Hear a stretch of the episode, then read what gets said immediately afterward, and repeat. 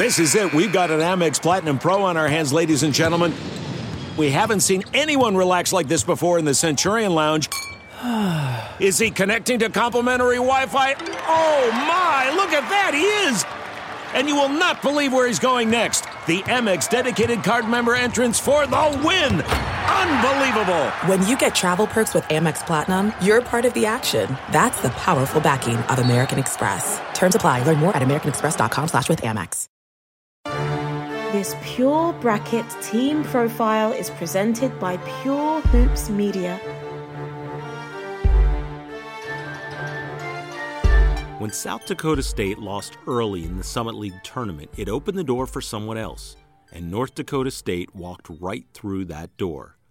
The Bison went just 6 and 8 in the non-conference with 42-point losses each to Gonzaga and Iowa State. They're mediocre offensively and bad defensively, and they play at one of the slowest paces in Division 1.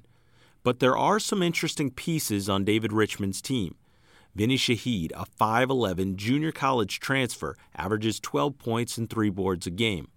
Tyson Ward, a 6'6 junior guard, averages 12 points and 6 boards a game. He has struggled with his shot at times this season, but he's capable of some big scoring outbursts.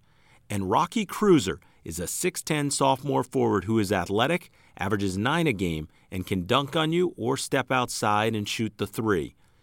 North Dakota State will be underdogs regardless of who they play, but you never know what can happen in the NCAA tournament. This Pure Bracket team profile was brought to you by Pure Hoops Media.